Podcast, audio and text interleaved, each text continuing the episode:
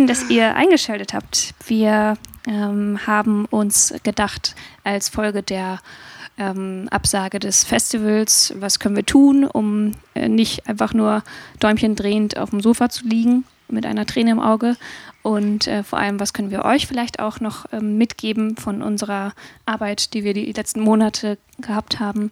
Und haben uns überlegt, wir machen einfach einen Podcast. Genau. Ist in gerade. Yes. Sind die Letzten, die einen Podcast machen. Genau. Und das Ziel des Ganzen ist so ein bisschen, dass wir äh, die Ideen und alles mögliche Inhalte, die wir fürs Festival uns überlegt hatten in den letzten, ja, was waren das jetzt, acht, sieben, acht Monaten. Ähm, Zwei Wochen. Ja, sagen wir zwei Wochen. Ja. ähm, ja, irgendwie vermitteln können, euch, euch näher bringen können, wie unser Festival ausgesehen hätte, wie wir zusammengearbeitet haben. Ähm, ja, für die, die es nicht wissen, das Lunatic unterteilt sich in verschiedenste Kleinteams und diese Kleinteams, äh, ja, denen wird immer jeweils eine Folge gewidmet. Genau. Das sind so die Themen, die wir dort in den Folgen behandeln. Ähm, dann haben wir da ein paar schöne Rubriken für euch reingepackt. Was euch außerdem erwartet, sind äh, Künstlerinnenporträts, also auch damit verbunden ähm, Ankündigungen von Acts, die auf dem Lunatic 2020 genau. ähm, gespielt hätten. Und ähm, was wir noch so haben, sind ja, Hintergründe zur Organisation ähm, und noch so ein paar kleine Gimmicks, wie man früher bei Zeitschriften immer gesagt hat. Ähm, es ist so, dass wir die Aufnahmen an unterschiedlichen Orten äh, gemacht haben, mit unterschiedlicher Technik. Die erste Folge, die ihr gleich hören werdet, ist per Zoom aufgezeichnet worden. Das war noch sehr früh in der Phase unserer äh, Produktion. Wir hoffen, dass die Qualität trotzdem auszuhalten ist und ihr euch nicht so sehr daran stört. In der ersten Folge haben wir Alena zu Gast. Äh, Alena hat äh, genau dieses Jahr äh, zum ersten Mal die Seminarleitung übernommen. Zusammen mit Leona und auch zeitweise mit Marlene. Ähm, alle drei haben schon viel Festivalerfahrung und vor allem natürlich auch Lunatic-Erfahrung. Dementsprechend konnten sie uns da gut durchführen durch diesen Prozess und uns ein paar Tipps und Tricks mitgeben. Sie haben uns auf der Workshopfahrt begleitet und die für uns äh, konzipiert und ähm, waren uns eine gute, eine gute Stütze in der Corona-Zeit. Und wir wünschen euch jetzt, würde ich sagen, einfach mal viel Spaß, genau. gute Unterhaltung. und, und ihr äh, hört uns dann gleich direkt wieder als genau. Moderatorinnen. Ja, viel Spaß.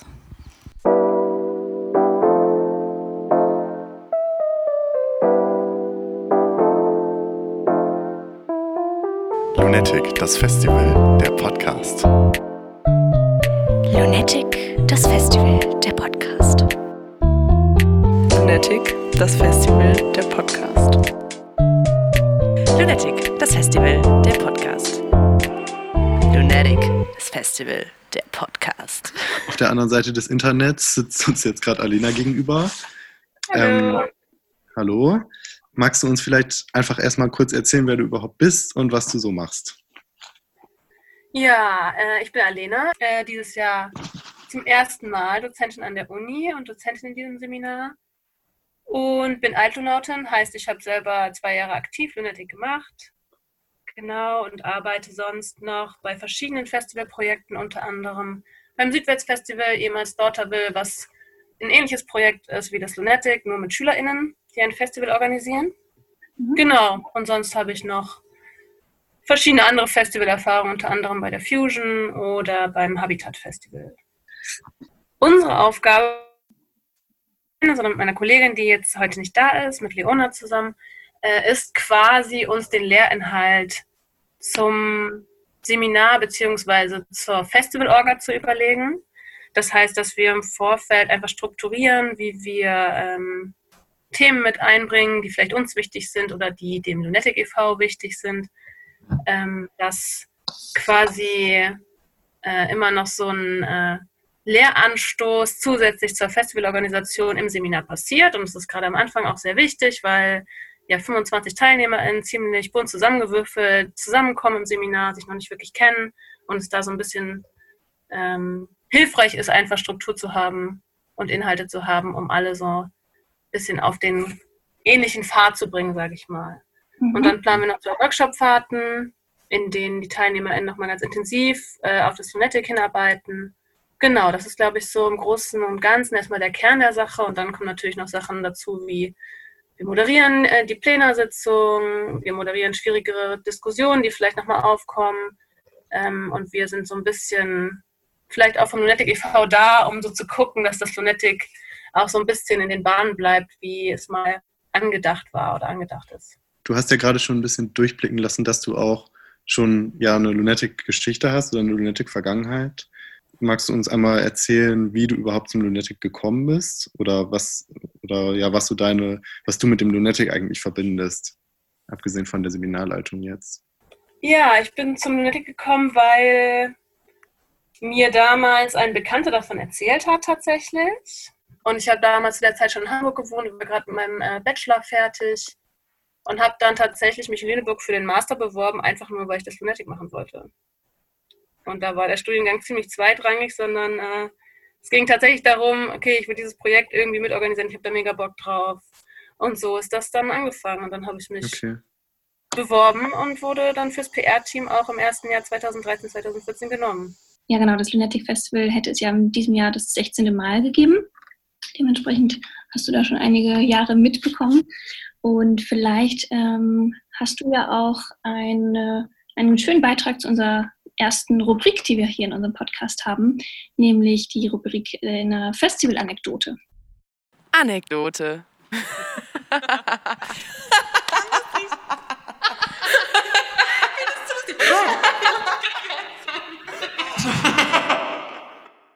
gibt auf jeden Fall mehrere, aber eine sticht mir äh, sticht so ein bisschen heraus. Und zwar war das in meinem ersten Lunatic-Jahr, wo wir ein bisschen das Problem hatten, äh, zu wenig Essensstände auf dem Festival zu haben tatsächlich. Und dann ist, dann ist noch der Kartoffelspaltenstand abgebrannt. Oh Gott. Was bei uns am Freitag passiert ist, also großes Trara und viel, viel Action in der Produktion mit Absperren und so weiter.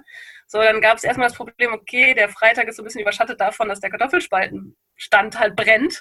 Ähm, was machen wir aber am nächsten Tag, weil ja dann ein Essensstand fehlt? Wir brauchen irgendwie Ersatz, wir brauchen irgendwen, der sich da hinstellt und irgendwie wird verkauft, weil die Schlangen waren endlos. Und dann sind Almut und ich, Almut war damals im Booking-Team, äh, auf den Markt in Lüneburg gegangen am Samstagmorgen und haben den Pommesstand abgeworben. Der dann das Geschäft seines Lebens am Lunatic Samstag auf dem Gelände gemacht hat. Äh, das war ganz lustig, ja. Die waren erstmal nicht überzeugt, die Damen, die da standen. Und äh, dann waren sie ziemlich viel damit beschäftigt, Pommes nachzuordern. Anekdote.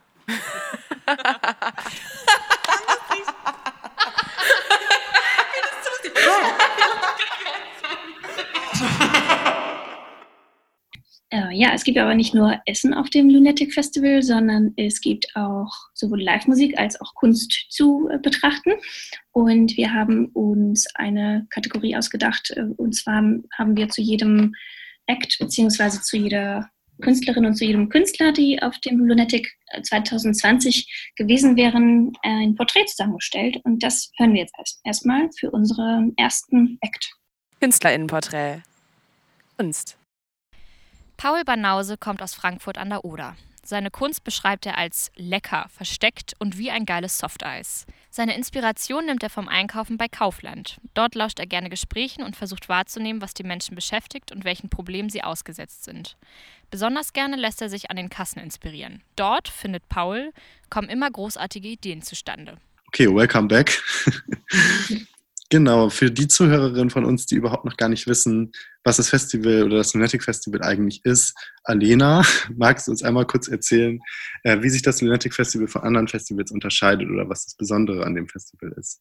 Ich glaube auf jeden Fall, das Alleinstellungsmerkmal vom Lunatic oder das, was einfach das Besondere ist, ist, dass es ein Lernprojekt ist und dass es eigentlich von Menschen organisiert wird, die noch nie vorher ein Festival organisiert haben.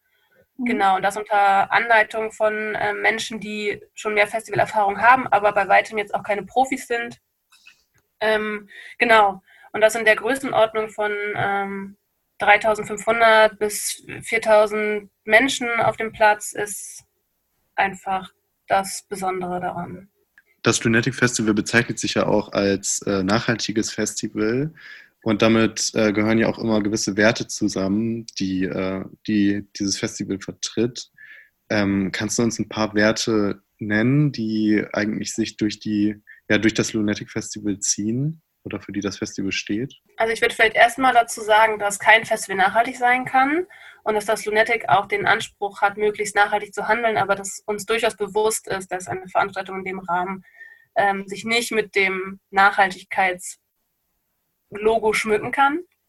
Das vielleicht erstmal. Ähm, aber genau gleichzeitig, was die Werte angeht, ist es unser Anliegen, irgendwie so nachhaltig wie möglich auf allen Ebenen zu agieren. Und das heißt, dass nicht nur ökologisch geschaut wird, wie, äh, wie gehen wir zum Beispiel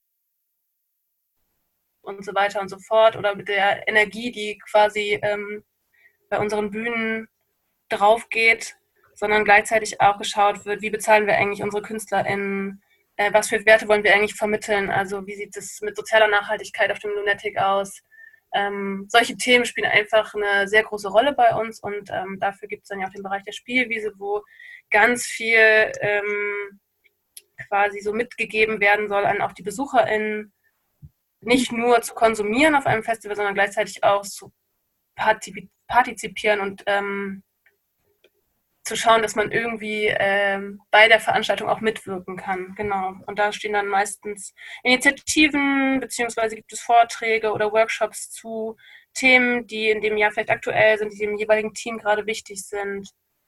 Ähm, das ist auf jeden Fall, glaube ich, der größte Part auf dem Festival, wo Dinge vermittelt werden, die dem Lunatic irgendwie wichtig sind. Mhm. Und gleichzeitig macht das das Lunatic zu so einem Reallabor. Das hat eine alte Note immer gesagt, die auch mal Seminarleitung war. Genau, ein Reallabor für die Festivallandschaft vielleicht, in dem man ganz viel ausprobieren kann und ganz viel versuchen kann, die eigenen Werte da mit reinzubringen. Sei es Nachhaltigkeit, sei es ähm, politische Themen aufzugreifen. Genau. Mhm. Du hast gerade schon äh, auch das Team erwähnt. Was ich persönlich am äh, Lunatic besonders finde, wobei ich sagen muss, ich war noch nie in einem Orga-Team eines anderen Festivals, aber ähm, ich finde erwähnenswert, dass wir im Team mit dem Konsensprinzip arbeiten. Das äh, kannte ich vorher noch gar nicht so richtig, muss ich zugeben. Ähm, kannst du uns dazu noch ein bisschen was erzählen, was das bedeutet und warum das zum Lunatic so gut passt? Ähm, das Konsensprinzip ist quasi eine Entscheidungsfindung, die wir gewählt haben für ähm, unsere, äh, die es jedem ermöglicht, die gleiche, ähm, wie sagt man es am besten, die gleichen äh, Mitspracherecht.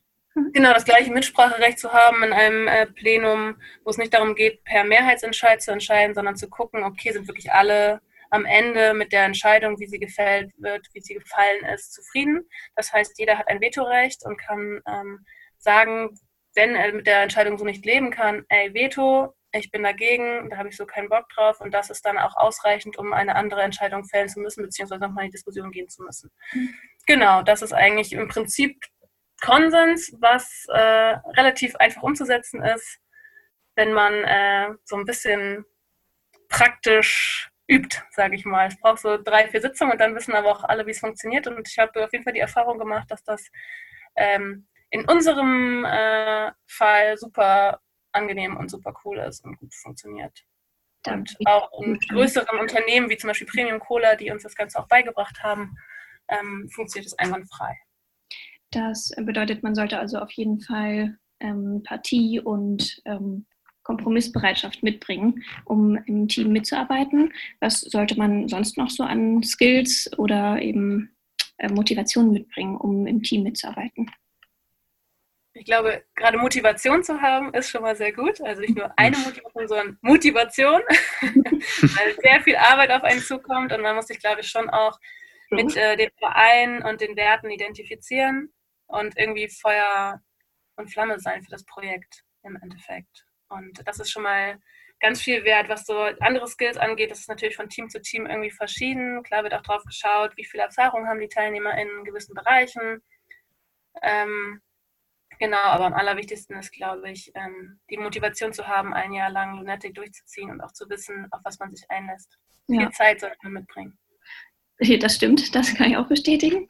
Ähm, genau, aber was du hast auch eben schon angesprochen, man muss nicht unbedingt gewisse Vorkenntnisse mitbringen. Es ist ganz nice to have und für manche Bereiche macht es Sinn, da Teammitglieder zu haben, die schon gewisse Kenntnisse haben, aber es ist kein Muss.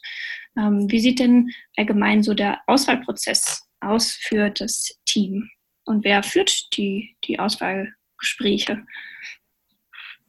Das ist eine gar nicht so einfach zu beantwortende Frage, weil auch der Auswahlprozess sich ja mit jedem Jahr wieder verändert und äh, sich auch sehr viel weiterentwickelt hat.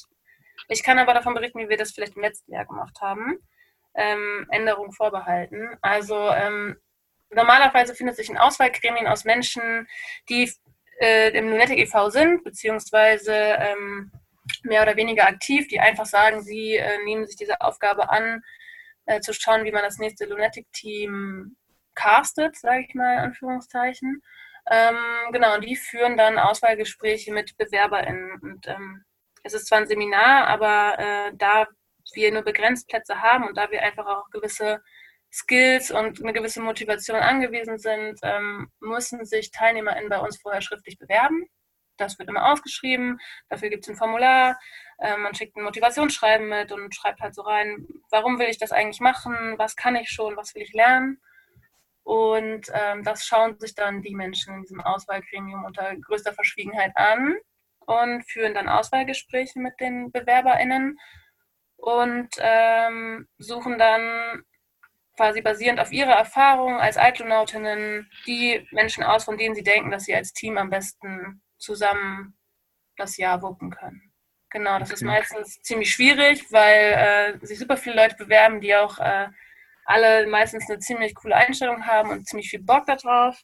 Ähm, aber ja, wir haben halt nur 25 Plätze momentan und äh, genau, deswegen ist es leider nicht möglich, das irgendwie anders zu regeln sag ich mal. Und es gab schon Lunatic-Jahre, in denen es zu wenig BewerberInnen gab, wo man tatsächlich noch Werbung machen musste. Ey Leute, kommt, hast du nicht Bock, Lunatic zu machen? Wir brauchen dringend noch Menschen.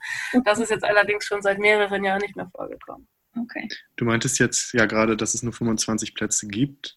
Ähm, kannst du auch sagen, warum es 25 Plätze gibt? Das ist tatsächlich auch was, was immer an der jeweiligen Teamstruktur dann hängt. Also es gab auch schon Jahre, in denen gab es 27 TeilnehmerInnen oder auch wahrscheinlich nur 23. Das kommt immer darauf an, wie die Teams aufgestellt sind. Auch darüber machen sich Menschen im Verein Gedanken, um zu gucken, ey, wie kann man vielleicht aus dem letzten Jahr nochmal lernen, wie kann man es nochmal besser machen, braucht vielleicht das PR-Team doch noch einen Posten mehr?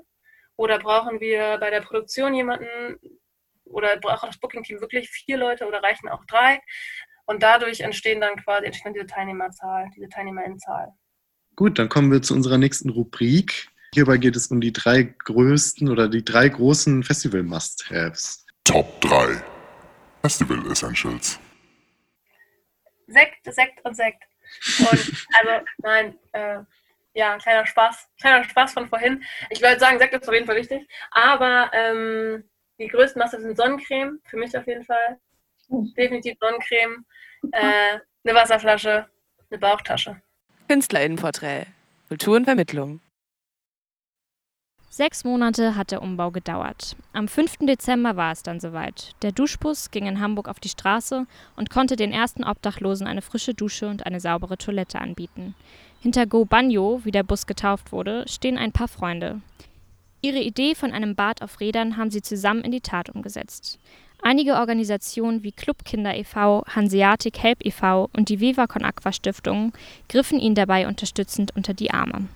Das Ganze steht unter dem Motto Waschen ist Würde. Denn nicht jeder hat die Möglichkeit, sich regelmäßig zu duschen. Gerade Obdachlose haben häufig Probleme, einen Ort zu finden, wo sie sich waschen können. Auch auf die Toilette gehen und Kleidung waschen gestaltet sich schwierig. Go Banjo bietet ihnen genau das. Der Bus hat verschiedene Anlaufstellen, die an verschiedenen Wochentagen angefahren werden. Beispielsweise am Millantor, am Steintorplatz nahe dem Hauptbahnhof oder am Fischmarkt. Ausgestattet ist er mit drei voll eingerichteten Badezimmern. Den Gästen werden Hygieneartikel, Handtücher und frisch gewaschene Kleidung kostenlos zur Verfügung gestellt. Alltag auf der Straße. Aber warum in Form eines Busses? Dabei geht es auch um das Gefühl von Privatsphäre und einer kurzen Pause vom harten Alltag auf der Straße. Aber warum in Form eines Busses? Öffentliche Bäder sind oft außerhalb und können nur schwer erreicht werden, wenn das Geld für den öffentlichen Nahverkehr fehlt. Der Bus kann flexibel verschiedene Standorte anfahren und dort präsent sein, wo die Nachfrage am höchsten ist. Gerade in Zeiten von Corona ist es umso wichtiger. Es ist schwieriger, öffentliche Einrichtungen wie Restaurants oder Schwimmbäder anzusteuern, um das Hygienebedürfnis zu befriedigen.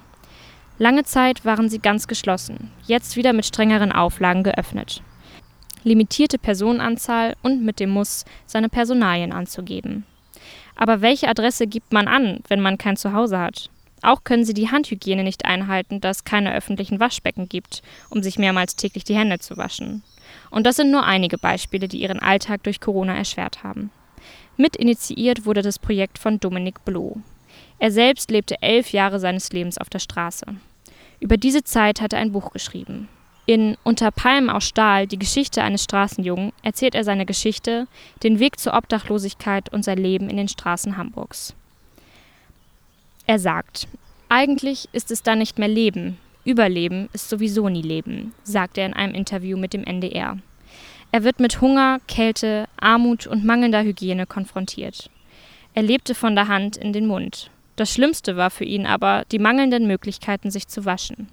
Man fühle sich dreckig und würde auch als Dreck wahrgenommen werden. Wenn ich stinke und dreckig bin, und gibt ja dieses Sprichwort, ich fühle mich wie der letzte Penner, dann kämpfe ich nicht mehr mit mir selbst, dann ist plötzlich meine Umwelt die, die mich wahrnimmt, und mein Kampf ist mit den ganzen Menschen, die mich sehen. Und deswegen hat Waschen für mich viel mit Würde zu tun und es geht sehr viel kaputt, wenn man es nicht kann. Aus diesem Gefühl heraus hatte er die Idee von Gubanyo. Ein Bad auf vier Rädern, um den Menschen zu helfen, wieder ein bisschen mehr Mensch zu sein. Auf dem Lunatic 2020 war eine Lesung von Dominik Bloh aus seinem Buch geplant. Direkt im Anschluss ein Gespräch mit dem Gobanyo-Team. Wir hatten uns schon besonders auf diesen Programmpunkt gefreut, weil wir es für eine gute Möglichkeit hielten und immer noch halten, diesem Thema mehr Aufmerksamkeit zu verschaffen. Obdachlose sind einerseits präsent im Stadtbild, stellen nichtsdestotrotz eine marginalisierte Gruppe dar, für die es schwer ist, einen Platz in diesem System zu finden.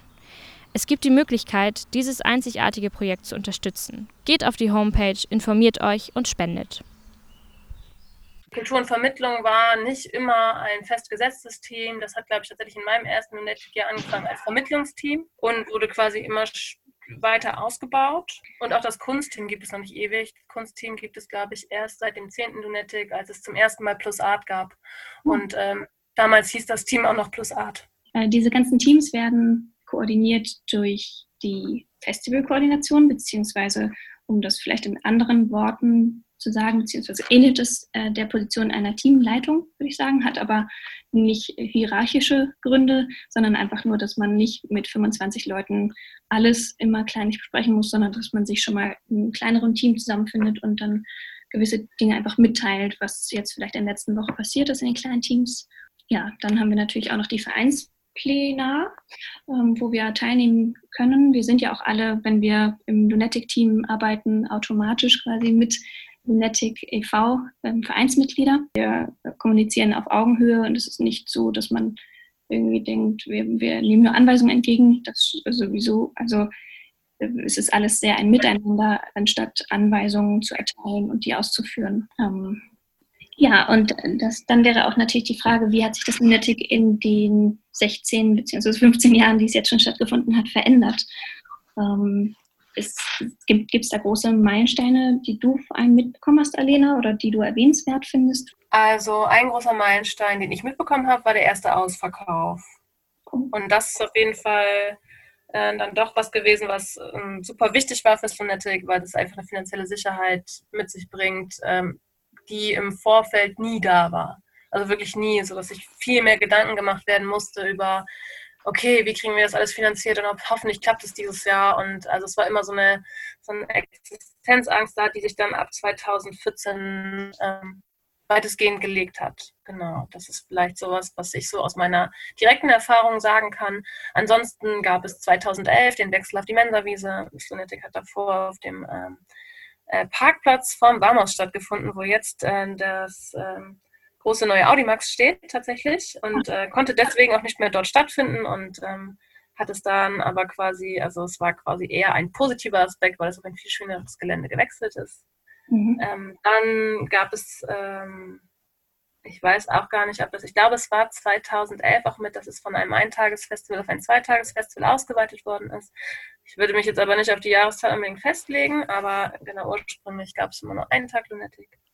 Ähm, dann kam irgendwann Plus Art dazu, das heißt, die Kunst kam mit ins, ähm, mit ins Boot. Es war nicht mehr nur ein Musikfestival, sondern ein Kunst- und Musikfestival. Und mittlerweile ist es ja auch quasi ein Kulturfestival, weil wir äh, diesen großen Bereich der Spielwiese haben mit Kultur und Vermittlung irgendwie auch so eine feste Instanz. Also ich würde sagen, es ist auf jeden Fall in der langen Lunetti-Geschichte äh, schon richtig viel passiert und es äh, geht immer, es wird quasi immer diverser und diverser und diverser und es kommen immer mehr Themen mit in diesen Festivalkosmos. Mhm. Ja. Du hast eben schon die, ähm, den Ausverkauf des Festivals erwähnt und es sah bei uns ja auch so aus, als würde es darauf hinauslaufen. Es gab gar nicht mehr so viele Tickets zum Ende hin. Ähm, das bedeutet, wir hatten natürlich viel zu tun, die zurückzugeben, aber es gab auch dann bei den Vorverkaufsterminen durchaus enttäuschte, ähm, enttäuschte Festivalgäste, die kein Ticket bekommen haben für zum Beispiel zwei Tage. Ähm, deswegen jetzt vielleicht nochmal die Frage, kann man denn auf ein Festival im Jahr 2021 hoffen? Wird es wieder stattfinden? Wir sind in Planung, dass das Lunetti 2021 endlich mal wieder stattfindet. Ja. Also es ist auf jeden Fall so, dass das Seminar eingereicht worden ist fürs Wintersemester und ähm, dann hoffentlich auch starten kann. Und das bedeutet dann ja auch die konkrete Planung für ein Lunatic 2021. Gibt es denn auch schon wieder einen Termin oder irgendeinen Zeitraum, äh, wo sich äh, Leute bewerben können, die auch wieder Lust haben oder zum ersten Mal Lust haben, am Seminar teilzunehmen? Bald einen Termin geben, ja. Bald es News gibt, wird das auf unseren Social-Media-Kanälen rausgehauen. Wir sind noch nicht ganz am Ende. Wir wollen noch einmal kurz unsere dritte und letzte Rubrik für diesen Podcast äh, bearbeiten. Und zwar ist das die folgende. Utopie.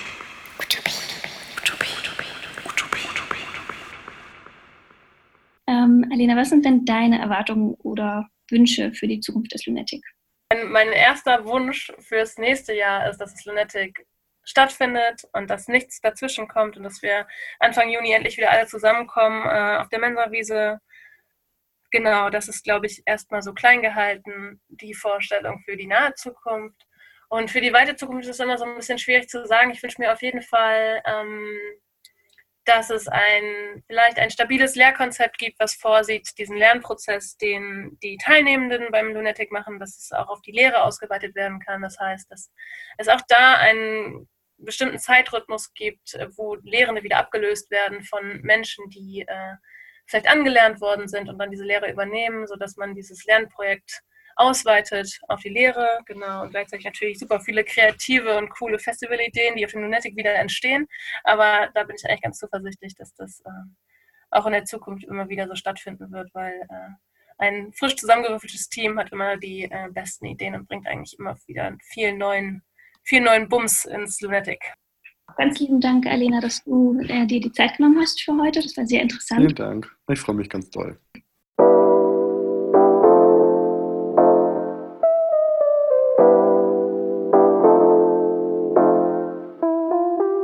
Lunatic, das Festival, der Podcast. Lunatic, das Festival, der Podcast. Lunatic, das Festival, der Podcast. Lunatic, das Festival, der Podcast. Lunatic, das Festival, der Podcast.